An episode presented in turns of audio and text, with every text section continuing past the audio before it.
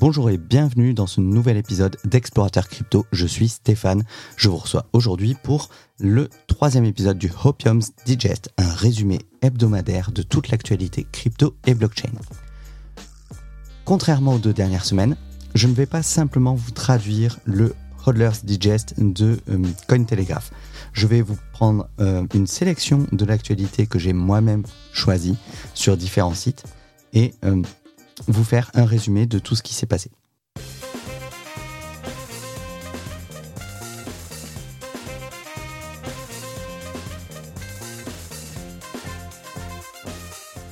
Exploratrice, explorateur, bonjour. Je suis Stéphane, crypto-enthousiaste depuis 2016 et véritablement explorateur dans les blockchains depuis 2019. La blockchain est un univers à part entière et vous entendrez même très bientôt parler de métaverses, qui seront des univers virtuels basés sur différentes technologies blockchain. De par ce gigantisme, j'ai décidé de partager avec vous chaque parcelle de la blockchain et des crypto-monnaies que je découvre. En écoutant ce podcast, vous faites désormais partie de la famille des explorateurs crypto.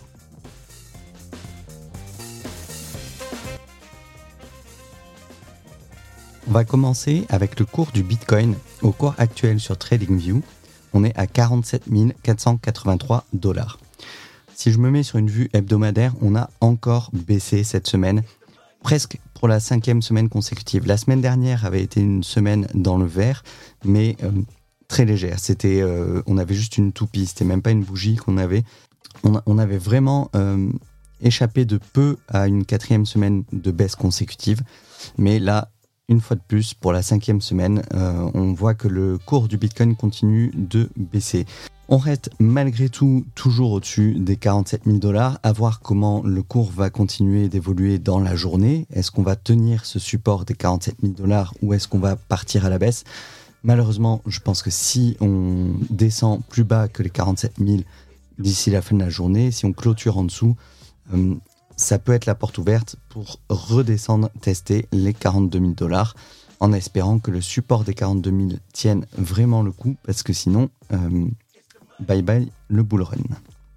L'Ether, quant à lui, est à 3977 dollars. On est plus ou moins dans la même configuration. On entame la troisième semaine de baisse consécutive, quasiment la cinquième. On a juste eu une semaine positive, c'était la deuxième semaine. Donc on est comme pour le Bitcoin, euh, à la limite d'un support d'ailleurs, puisque les 3970 étaient une résistance il y a à peu près deux mois. Au mois d'août et septembre, on avait les bougies hebdomadaires qui avaient connu une forte résistance euh, au niveau actuel de l'Ether. Ils étaient ensuite redescendus euh, courant septembre. On était revenu tester les 3000 dollars sur Ether pour rebondir très très fort et euh, remonter sur le nouvel ATH. Donc, est-ce que cette résistance de estivale sur les 3900 va continuer à jouer son rôle de support? On l'espère fortement. À voir comment va se terminer euh, cette année et en espérant que début 2022 soit le signe d'un rebond, d'un fort rebond. Je crois beaucoup en Ether, plus en ce moment que sur le Bitcoin. J'avais vraiment hésité à changer euh, mes Bitcoins contre de l'Ethereum on a quand même toujours cette roadmap d'Ethereum 2.0 qui est derrière, qui pousse un petit peu. Euh, mais voilà, le marché reste incertain, donc il va falloir malheureusement observer. Euh, si vous êtes beaucoup trop exposé, c'est peut-être le moment de sortir un petit peu, euh, de, de reprendre des liquidités. Pour ma part, c'est ce que j'ai fait sur mon portefeuille. J'ai récupéré un petit peu de liquidité pour éviter une perte trop importante en cas de baisse. Bien entendu, si on rebondit fortement, ce sera un manque à gagner, mais c'est une question de gestion de risque. Toute la semaine dernière, le prix du Bitcoin a vraiment fait les montagnes russes. Le coin a connu des prix euh, qui sont montés jusqu'à 51 000 dollars, tout en visitant régulièrement euh, des niveaux inférieurs à 46 000 dollars. Du coup, il y a le Delphi Digital qui a sorti un rapport qui dit que le prix du Bitcoin pourrait finir l'année en se négociant de manière relativement latérale, c'est-à-dire qu'on va rester sur euh, une horizontalité du cours du Bitcoin. La société, elle a noté un récent pic des transactions de stablecoin comme une raison d'être prudent. Comme au mois de mai 2021, quand on a connu un effondrement du prix des crypto-monnaies, les conditions actuelles du marché, elles sont définies par des volumes de stablecoin qui sont beaucoup plus élevés que la normale. Et c'est certainement parce que les investisseurs abandonnent leur position en Bitcoin et entrent dans les stablecoins parce que euh, la fin de décembre est connue historiquement pour être assez négative au niveau des marchés. On a régulièrement des baisses euh, très très fortes. C'est quelque chose dont j'avais déjà parlé, euh, qui est dû notamment aux clôtures annuelles des entreprises, au bilan annuel et donc il y a plusieurs raisons qui font que les investisseurs vont retirer des liquidités de leurs investissements et préférer des assets moins à risque que les crypto-monnaies. Du coup, le Delphi Digital a déclaré que la voie la plus probable pour le Bitcoin à court terme, ce serait une, action, euh, latérale, voire quelque chose d'assez agité, d'assez chaotique. Mais ce prix pourrait être impacté de façon négative euh, s'il arrivait un événement majeur de prise de risque sur le marché au global. Cette semaine, vous avez peut-être vu que euh, en début de semaine, votre portefeuille avait littéralement explosé. On était tous devenus milliardaires, voire multimilliardaires, l'espace de quelques heures. Euh, alors, ceux qui sont sur le marché des cryptos depuis un moment ont vite compris que c'était un bug de CoinMarketCap, mais c'est vrai que certains débutants ont vu leur portefeuille, parce que certains portefeuilles étaient réglés pour afficher le prix en fonction de ce que affichait CoinMarketCap.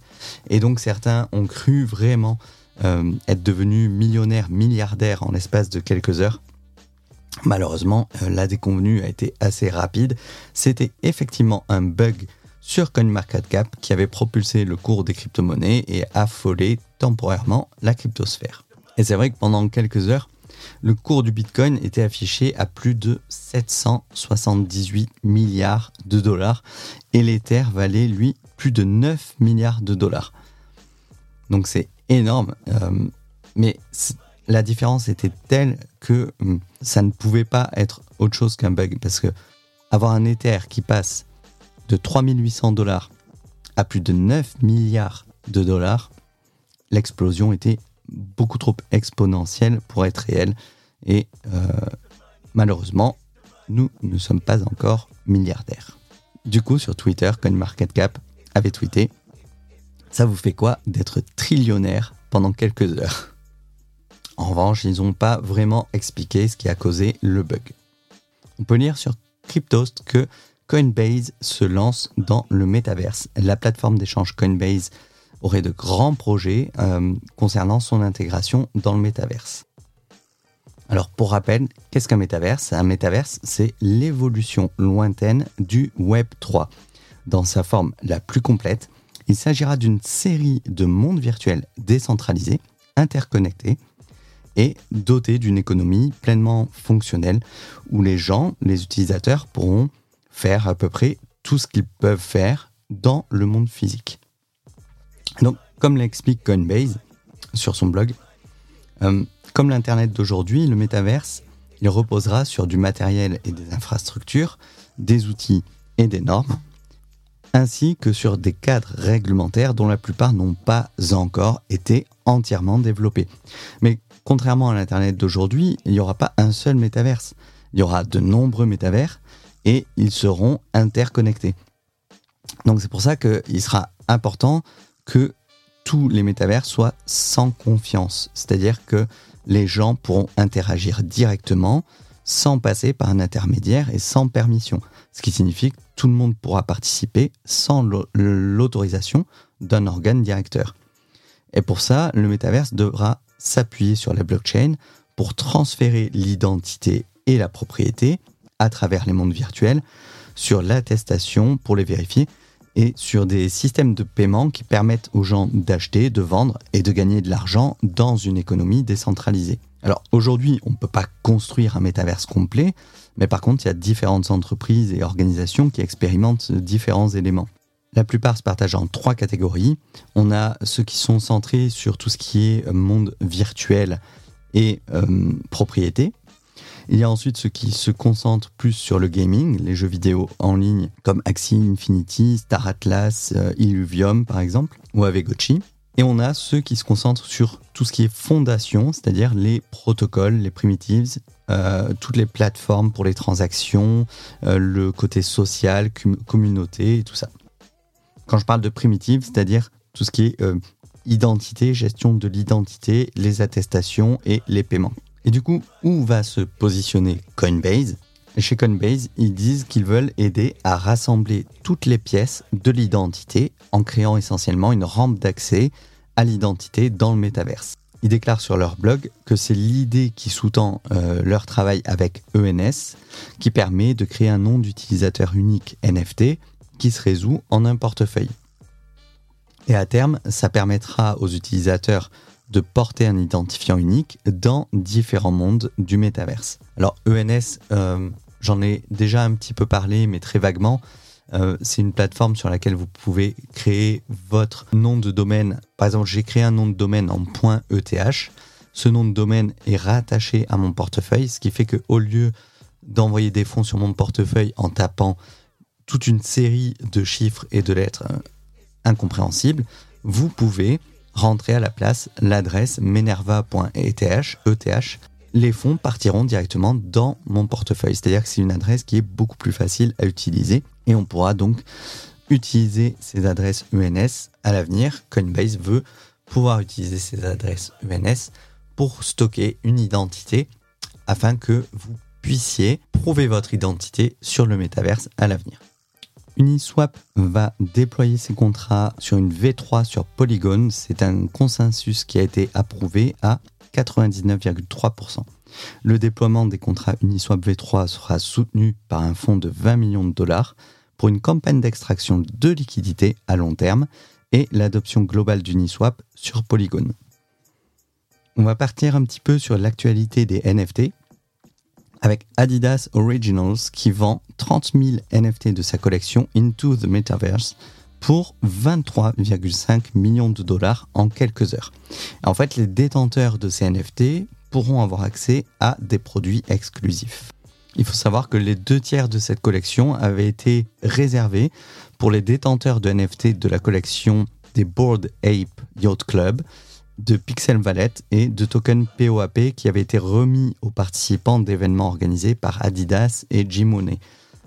Donc c'est là que vous voyez aussi un autre aspect des NFT, c'est-à-dire que détenir un NFT dans votre portefeuille, c'est quelque chose que vous pouvez prouver. C'est-à-dire qu'un projet peut réserver ces NFT aux détenteurs, aux possesseurs d'un certain NFT.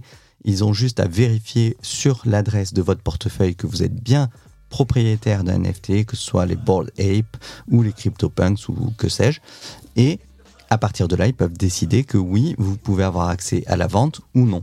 C'est un autre critère des NFT, c'est-à-dire que vous pouvez vérifier la propriété du NFT et en fonction de ça, vous pouvez autoriser des choses ou d'autres. Alors c'est que le début pour Adidas qui avait déjà dévoilé des collaborations avec notamment Coinbase et The Sandbox. Adidas avait racheté sur Sandbox pour 400 Ethers de parcelles de l'univers de Sandbox. 400 Ethers pour ceux qui sont pas à l'aise avec les conversions, ça fait 1,7 million de dollars. On ne sait pas s'ils vont refaire la même chose plus tard, mais Adidas a annoncé sur son site internet que ce n'était que le début. Dans la même veine, on a le fabricant de vêtements de sport Nike qui a officiellement rejoint le métavers cette semaine en rachetant la marque de basket virtuelle et d'objets à collectionner RTFKT. Avant cette opération, Nike a manifesté un vif intérêt pour ce marché émergent en déposant des brevets et des marques spécifiques au métaverse pour son logo. Ils ont aussi annoncé euh, qu'ils recherchaient des personnes ayant une expertise spécifique du métaverse. John Donao, le PDG de Nike, il a déclaré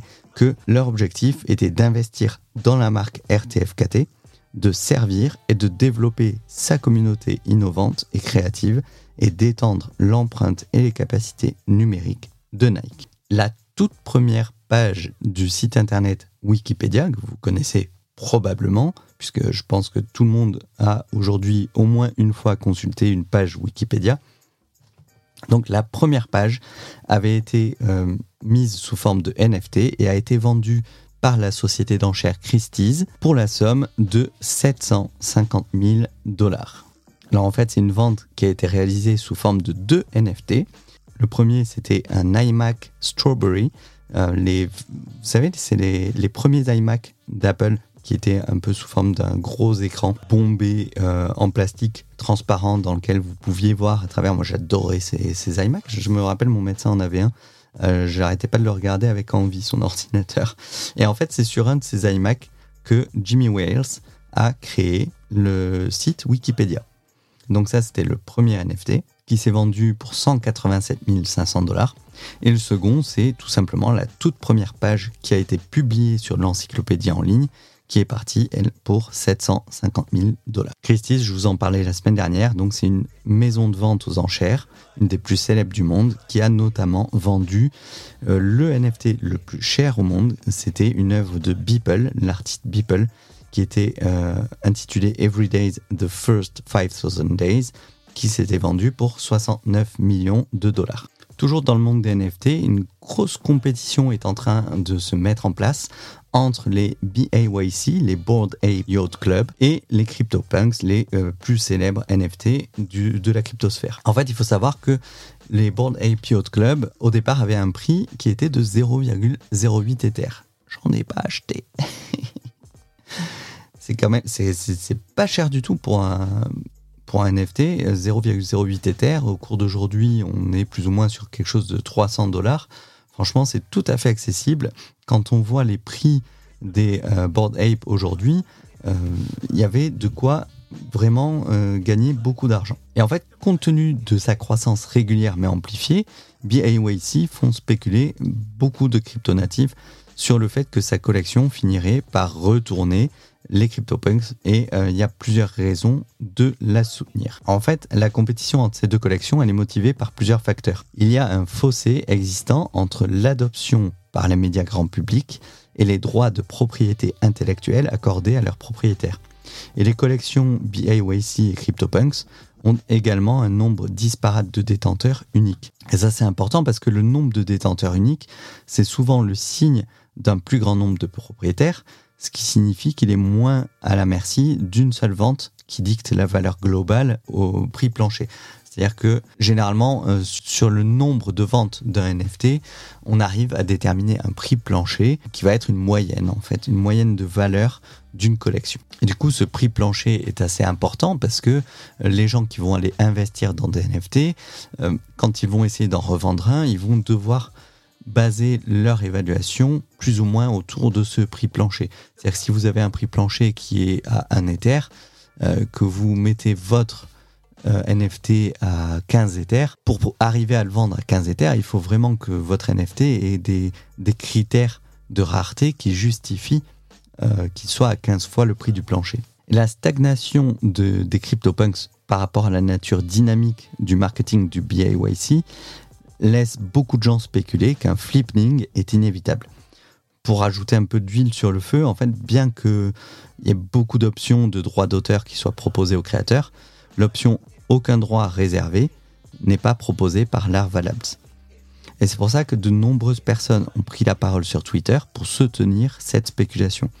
Un certain CryptoPunk, le numéro 4156, qui a aujourd'hui disparu, a été vendu pour 2500 Ethers sur le principe et la contestation de la position de Labs sur Creative Commons 0, autrement dit sans droit réservé. Et au-delà des questions relatives aux droits de propriété intellectuelle, il semble que des groupes d'individus se rallient au flipping parce que BAYC semble avoir maîtrisé son marketing global et ses partenariats stratégiques. Donc comme je vous le disais tout à l'heure, ils ont été lancés le 20 avril 2021 au prix de 0,08 Ether, évalué à 300 dollars à l'époque. On n'est pas loin aujourd'hui. Et peu de temps après, on a des personnalités comme Stephen Curry, la star de la NBA, qui ont commencé à changer leur photo de profil sur Twitter pour des apes. Du coup, le marché, il a commencé à monter en flèche et à consolider la collection comme une valeur sûre apparente. Et en attirant l'attention et l'adoption des médias grand public et des célébrités, BIYC semble avoir une trajectoire différente de celle des CryptoPunks. Plus que des individus, BIYC s'associe stratégiquement avec d'autres marques comme Adidas, on l'a vu tout à l'heure. Et plus récemment, ils ont annoncé un partenariat avec Animoca Brands. C'est une société de logiciels basée à Hong Kong et axée sur des jeux de blockchain pour ses futurs jeux Play to Earn. Les CryptoPunks, eux, ils ont été générés pour la première fois gratuitement le 23 juin 2017 pour toute personne possédant un portefeuille Ethereum. Et les seuls frais euh, à l'époque, c'était les frais de gaz à monnayer pour la transaction pour récupérer un CryptoPunks. Et du coup, bien qu'à l'époque, beaucoup ont considéré les CryptoPunks comme euh, le premier NFT, euh, le jeton en lui-même, ce n'est pas un ERC 721. C'est-à-dire que l'ERC 721, c'est la norme actuelle des jetons NFT sur Ethereum. Et bien qu'ils ont été construits sur la blockchain Ethereum, il s'avère que le CryptoPunk est antérieur à la norme ERC 721 et plus proche d'un jeton ERC 20. Et selon Larva Labs, elle n'a plus aucun contrôle sur le code utilisé pour acheter, vendre et échanger les CryptoPunks sur la blockchain. Et en abandonnant son contrôle, elle a donné au code plus de crédibilité par la transparence en supposant qu'il fournira tout ce qu'il a promis de faire. Il semble y avoir un changement de climat quant à une valeur accordée à une collection NFT. Et la controverse actuelle dans la sphère NFT, c'est de savoir qui détient les droits du créateur ou du propriétaire. Et beaucoup remettent en question les projets accordent des droits limités à leurs propriétaires, mais il y a très peu de projets NFT qui s'alignent sur une mentalité euh, CC0, c'est les Creative Commons, Creative Commons 0, euh, c'est-à-dire aucun droit n'est réservé. En fait, les quelques projets NFT qui fonctionnent de cette manière, ce sont les cryptos et les nouns DAO. Indépendamment de l'éventualité d'un retour des, euh, des apes sur les CryptoPunks, nombreux sont ceux qui affirment que les apes ne surpasseraient jamais le prix des punks de première catégorie, comme les aliens ou la version CryptoPunk de apes. il y en a même qui disent que la collection BAYC manque d'une gamme de stratification de statuts visuels, ce qui les rend plus difficiles à évaluer. C'est-à-dire qu'on n'a pas vraiment... Euh, ils, se ressemblent c'est pas qu'ils se ressemblent tous, ils, sont tous uniques, mais sur les CryptoPunks, vous voyez d'un seul coup d'œil si vous avez affaire à un CryptoPunks alien ou, un autre.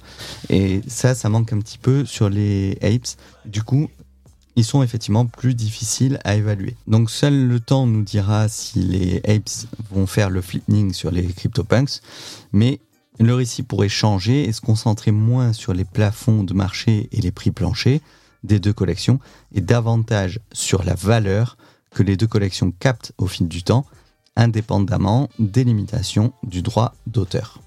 Enfin, un peu plus de légèreté, dans la série South Park, la série animée, plaisante un petit peu sur les NFT euh, en tant qu'investissement dans sa vision du futur post-Covid-19. Euh, par exemple, une des blagues qu'ils ont sorties, c'était encore 30 secondes dans cette pièce et vous auriez commencé à considérer les NFT comme un investissement viable. En fait, dans cet épisode, euh, un des protagonistes de la série, Léopold Butterscotch, euh, qui est également connu sous le nom de Victor Chaos, il était enfermé dans un asile d'aliénés pendant des années après qu'on ait découvert qu'il avait un certain pouvoir pour faire des ravages dans le monde. en fait, ce pouvoir, c'est de rassembler les investisseurs pour qu'ils placent tout leur argent dans des NFT. Et lorsqu'il parvient à sortir de sa cellule, il en résulte une violence euh, comique des comparaisons avec la consommation de drogue et la chute possible de la société. je vous laisse chercher un petit peu. Si vous avez l'occasion de regarder cet épisode, ça fait des années que j'ai pas regardé euh, South Park, mais je crois que euh, je m'y remettrai bien. Ça me rappellerait euh, ma vingtaine. voilà. Euh, voilà, je vous ai pas parlé, j'avais gardé une citation de Elon Musk. Alors encore et toujours de pousser le Doge, il a déclaré que le Bitcoin n'est pas un bon substitut à la monnaie transactionnelle. Même s'il a été créé comme une blague idiote, le Dogecoin est mieux adapté aux transactions. Le flux total de transactions que vous effectuez avec le Dogecoin, comme les transactions par jour, a un potentiel beaucoup plus élevé que celui du Bitcoin. C'est vrai, néanmoins, ça reste quand même, comme il le dit, une blague idiote. Et euh, pour ma part, je ne conseille à personne d'investir des sommes folles dans le Doge ou dans toutes ces crypto-monnaies qui peuvent quand même s'effondrer et perdre 98% de leur valeur en quelques semaines. Donc attention, c'est pas parce que Elon Musk pousse à l'adoption du Dogecoin que c'est une bonne chose. C'est pas pour ça que euh, le Dogecoin a plus de valeur et qu'il y a un projet derrière. Il n'y en a toujours pas. Euh, je pense que Elon joue beaucoup dessus pour essayer un petit peu de financer ses projets. J'en avais déjà parlé par le passé. À mon sens, il a énormément besoin de financement pour son programme spatial, pour les spaceships, les spaceships, pardon. Je rappelle qu'un spaceship, c'est quand même 5 euh, milliards d'investissement. Il y a besoin de fonds. Il ne va pas dégoter des fonds publics de façon infinie aux États-Unis. Donc, euh, pour ça, la meilleure solution, je pense qu'il a trouvé, c'est de récolter des fonds privés via les crypto-monnaies parce qu'il y a beaucoup d'argent à se faire dedans, parce qu'il a un pouvoir médiatique qui est extrêmement puissant pour faire varier le cours, comme on l'a vu au mois de janvier dernier. Et donc, à mon sens, c'est quelqu'un qui investit euh, sans le dire sur certaines cryptos, qui pousse derrière un petit coup et qui va vendre sur votre dos. Donc voilà, j'adore Elon Musk, euh, j'adore sa vision euh, de la technologie, sa vision de l'espace. Euh, j'ai beaucoup d'admiration pour ce type, quoi qu'on en dise. Il y, a, des critiques à formuler, mais pour moi, c'est un génie. Mais en tant que génie, ben, il n'hésitera pas aussi à, à, financer les projets dans lesquels il croit. Pour lui, c'est sa priorité numéro une. Euh, même si pour ça, il doit vous raqueter un petit peu. Donc, attention. Voilà, euh, c'est fini pour cet épisode du Opium's Digest. J'espère que ça vous a plu. C'était Stéphane pour l'épisode d'Explorateur Crypto. J'espère que ça vous a plu, euh, c'était un petit peu long peut-être. Dites-le moi en commentaire. Vous pouvez me retrouver sur Twitter et Instagram underscore cryptomédic underscore. Je suis désolé, mais cryptomédic tout seul, il y en a pas mal qui ont été déjà pris au niveau des pseudos. Donc euh, j'ai mis deux tirés vers le bas qui encadrent le nom cryptomédic. Voilà, arrobase underscore cryptomédic underscore. Sur Twitter et Instagram, j'ai changé le nom pour avoir le même pseudonyme sur les deux réseaux. Vous pouvez retrouver également mon site internet cryptomédic.fr et cette semaine, j'ai lancé ma chaîne YouTube en plus de ce podcast. Euh, le podcast va être donc déployé sur toutes les plateformes de podcast habituelles, que ce soit Spotify, euh, Google Podcast. Ça y est, depuis cette semaine, j'ai activé les Google Podcasts sur Apple, bien entendu. Et en même temps, l'épisode va être envoyé sur la chaîne YouTube Cryptomédic. Voilà, donc je vous invite vivement à partager mes épisodes autour de vous, à les commenter, euh, à les liker et surtout abonnez-vous. À très bientôt.